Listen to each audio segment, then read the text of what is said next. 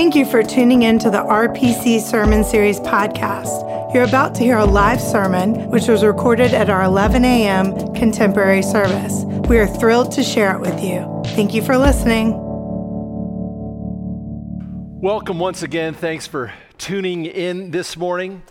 I want you to know that we are continuing to reach out to our mission partners. We're coordinating with them to reach out into our community. We want to make sure everyone is taken care of. Also, I wanted you to know that um, this week you're going to be receiving a phone call from either a Stephen minister or one of our church elders. We want to reach out, make sure everybody knows that they're cared for, know that there are resources available if they do need care. Um, we're also sending a, a, a daily devotional we're calling Closing the Distance. It's written by the pastors. If you would like to receive that and haven't yet, update your uh, email on the church website. You can also join the conversation on our community group Facebook page where they're um, having a conversation about the scripture passage that week. Last week, Julie gave a fantastic sermon on the figure of Barabbas. And today we're going to look at a guy by the name of Joseph of Arimathea. Joseph of Arimathea. His story is taken up in Mark 15, verses 42 through 47. Let us listen for the word of the Lord. When evening had come, and since it was the day of preparation, that is, the day before the Sabbath, Joseph of Arimathea, a respected member of the council, who was also himself waiting expectantly for the kingdom of God, went boldly to Pilate and asked for the body of Jesus. Then Pilate wondered if he were already dead, and summoning the centurion, he asked him whether he had been dead for some time. When he learned from the centurion that he was dead, he granted the body to Joseph. Then Joseph bought a linen cloth and taking down the body, wrapped it in the linen cloth and laid it in a tomb that had been hewn out of the rock. He then rolled a stone against the door of the tomb. Mary Magdalene and Mary, the mother of Joseph, saw where the body was laid. This is the word of the Lord. Thanks be to God. Let us pray. Gracious and loving God, we ask that in the next few moments you might be our teacher that you, by your Spirit, might speak a word into our hearts that only you can speak. Lord, we are living in unprecedented times and we need your presence in our lives. This world needs it. And so, God, we ask that, that through my words and your word might be spoken, that we might hear the good news offered to us in Jesus Christ. Now may the words of my mouth and the meditations of our hearts be pleasing in your sight, our rock and our redeemer. Amen. Well, what happens when fear meets faith? I heard someone tell the story of a couple of two little boys, the ages of eight and 10. They had a reputation for being very mischievous. The two were always getting in trouble. Their parents were pretty sure that if they heard there was trouble going on in town, their sons were involved. The parents eventually got to their wits' end and they didn't know what to do. And the mother had heard of a clergyman in town who had been very successful in disciplining and changing the attitudes and behavior of young boys. And so she went to her husband and she said, Do you think, you know, it might be good that we send the boys to talk to him? And the husband said, You know, we might as well because I'm about to lose my temper. And so the clergyman eh, agreed to meet with the boys, but asked to see them individually. So the eight year old went in first, and the clergyman sat him down and, and asked him, and he asked him sternly, Where is God? And the boy was silent, didn't say anything. And so the clergyman asked again with a, a sterner tone, said, Where is God? Still nothing from the boy. So a third time, the clergyman says with an even stronger tone, Where is God? At that, the boy bo- jumped up and bolted from the room and ran directly home, and he hid himself in the closet. His older brother came into the closet and went in and sat next to him. And the young boy said, We are in big trouble this time. God is missing, and they think we did it. Doesn't that little boy illustrate what we often do when we encounter fear, when we're scared, when we're trapped, we just want to run and hide. Today, I think most of us understand this feeling quite well. I think a lot of us are feeling fearful, and we just want to run and hide in the closet and shut it But I think by looking at the figure of Joseph of Arimathea, I want to wrestle with this question What happens when fear meets faith? The story we heard from the Gospel of Mark is actually recorded in all four of our Gospels Matthew, Mark, Luke, and John. All think Joseph of Arimathea, and this story is important to the story of Jesus. Now, I don't know if you know this, but a, a lot of scholars say that, um, that his friends used the diminutive of his name, and he was actually known as Joe, Joe of Arimathea. And if we piece together the stories from the Gospels, we get a really interesting and vivid picture of who Joe was. See, do you remember who Joe was? He was a member of the very council that had condemned Jesus to have to die. Mark says he was a respected member of the council. Yet, guess what? Even though he was on the council, even though we find out in one of the other gospels that he was a friend of Jesus's, he remains silent. When this injustice is going on against one of his friends, he keeps quiet, he's silent, and so they condemn Jesus to death.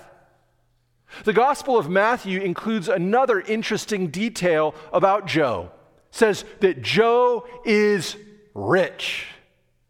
We wonder, did he remain silent because he wanted to protect his wealth? Yet, after Jesus is dead, he boldly goes to Pilate and asks if he can take care of the body of Jesus.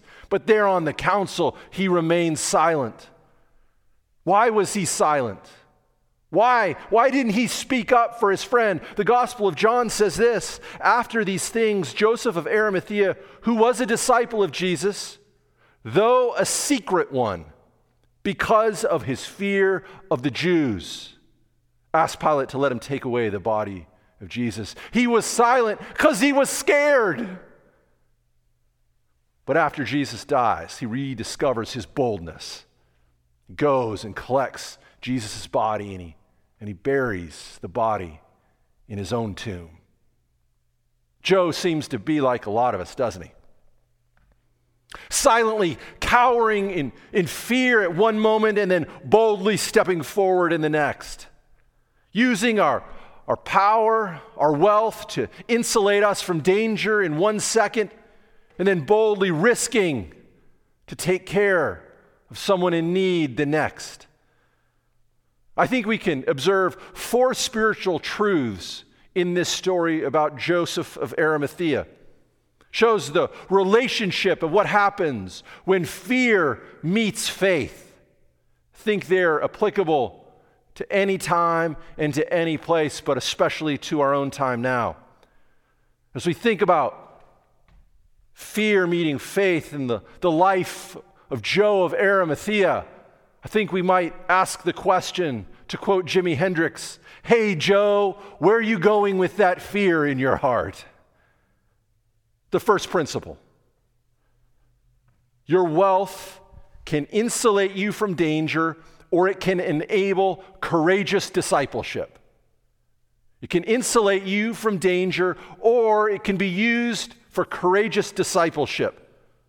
The Gospel of Matthew says that Joe of Arimathea is rich. And when fear drives your financial decisions, you will use your wealth to do everything in your power to try to protect yourself. And I don't think that's necessarily a bad thing, but it can become a bad thing when it is fear is always driving your decisions. You will miss out on the opportunity to bless others. Remember, also in the Gospel of Matthew, Jesus says, It is easier for a camel to go through the eye of a needle than for the rich to enter the kingdom of God. Jesus, again and again in the New Testament, warns us about the seductive nature of wealth, how it can trap us, how it can enslave us.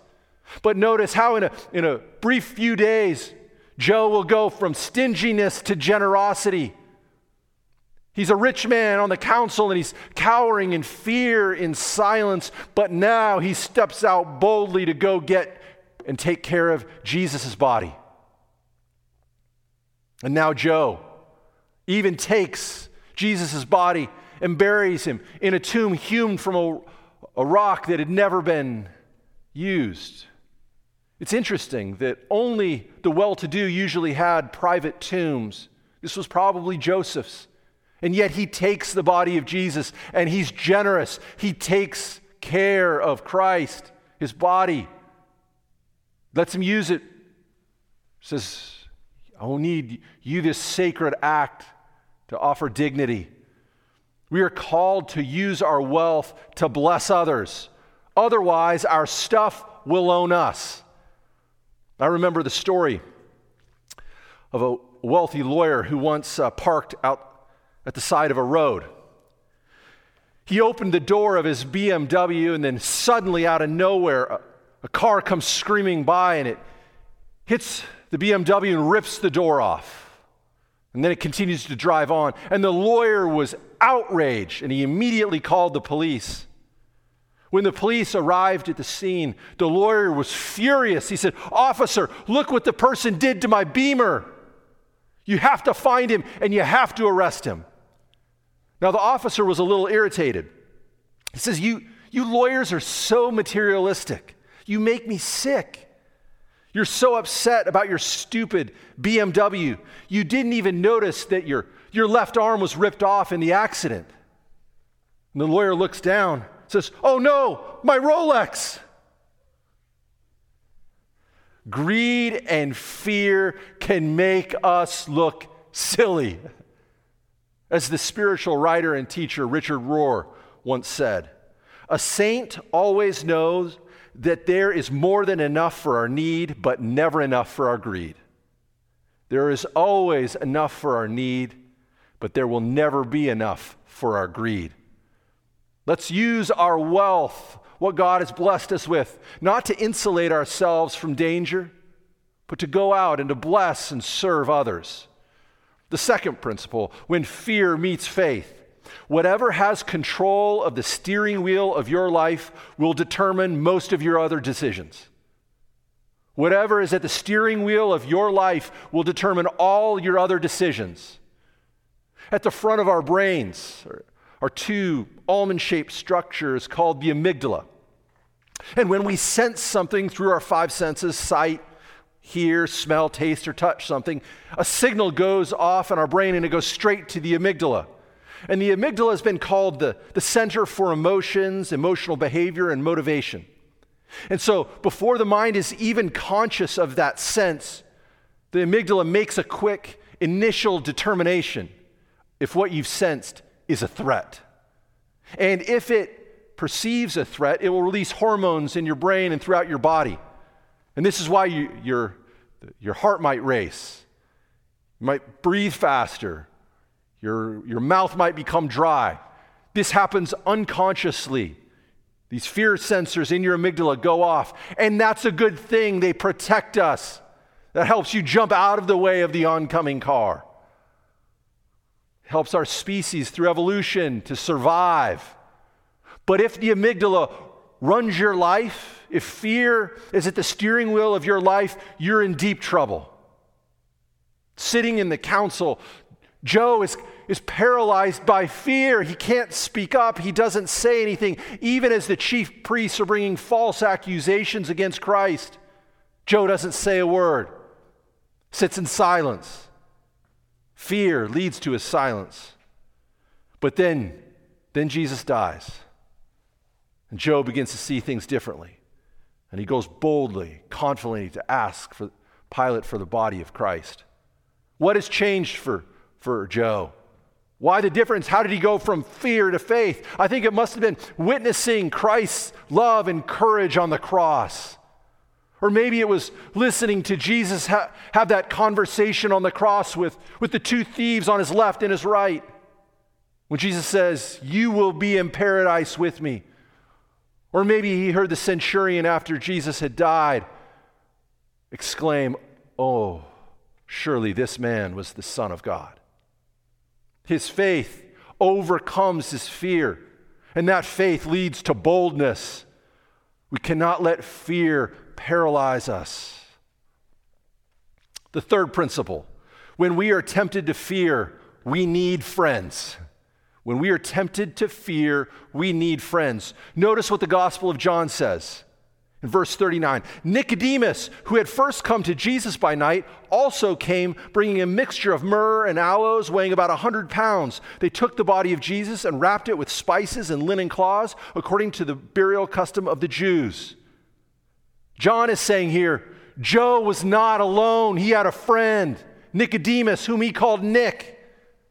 Joe and Nick there taking care of the body of Jesus. A hundred pounds of myrrh and aloes. Do you realize how many spices that is? They're taking care of him. They're in this together. They're not alone. We all need friends in times of fear, when we're scared. When we're in the, in the trenches of life, who's down in there with us? Who's on our speed dial list? Who can we email? Who can we call? Who can call us? Who has us on our, their speed dial. I have a list of people I call when I'm scared or afraid. I trust that, that these people will know the right things to say to me at the right time. So sometimes I'll be fear, fearful and they'll say, Myers, suck it up. But at other times they might say, Hey man, we are in this with you. We're going to make it through this. We need people in our corner, we need friends. A couple of weeks ago, I was talking to two staff people, and I was telling them how I was really worried about uh, that week's particular sermon. I said, It's not really coming together. I don't think it's going to be any good. Uh, what am I going to do? No one's going to like it. And one of the staff people hadn't really ever heard me talk like that before, and a look of worry came across her face. But the other person in the room had heard that before, and she turns and says, don't worry about him. He says this every week at this time. He says it's part of his process. And I thought, you're right, this is a part of, the freak out is a part of my process. but we need people who can tell us the truth, who are in there with us. When we face times of fear, we need friends. Over the next week, Stephen ministers and elders at the church are going to be calling every household of our congregation. Why? To let them know they have a friend. If they are scared, if they're fearful, they have a friend in this community. We care about them. We are praying for each other. Do you need to go to the grocery store? Do you need me to run to the pharmacy? Do you just need someone to talk to? In times of fear, we need friends to, to get through it. Joe and Nick had each other in their time of need. When we face our friend, fears, we need friends too.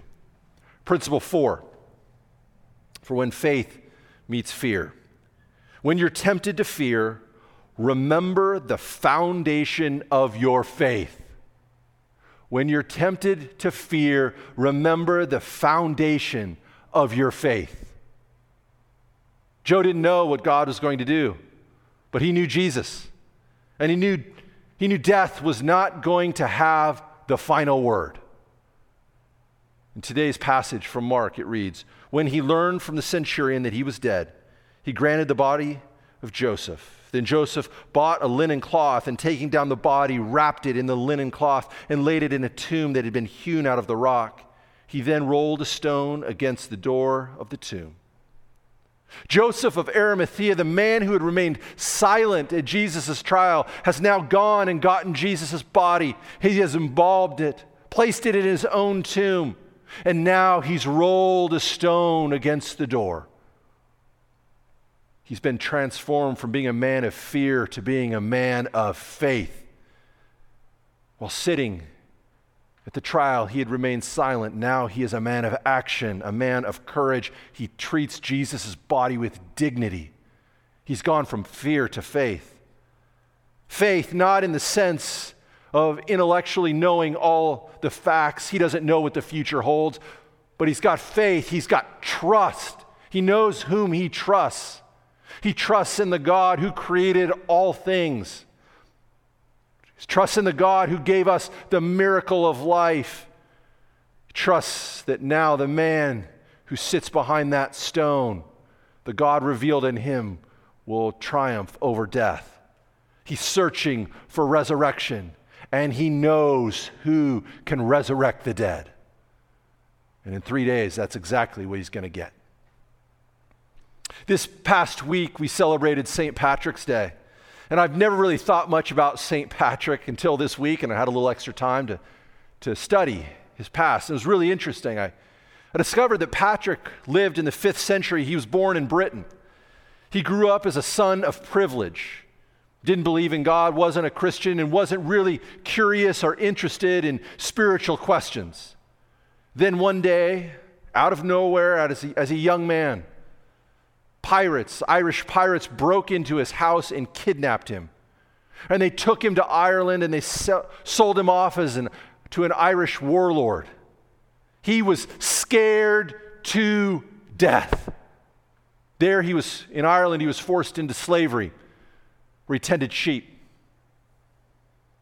As he looked back later in his life on that time, for six years he was in captivity tending to the sheep.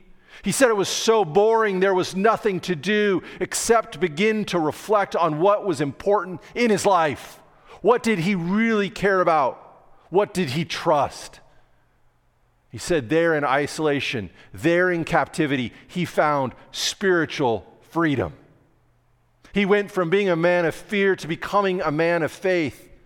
In his time alone and in his loneliness there on, on the vistas of Ireland, he had the opportunity to reflect on what he really cared about, what was at the center of his life.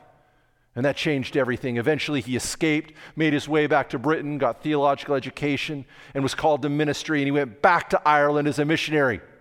And he transformed that country with the good news of Jesus Christ that he shared.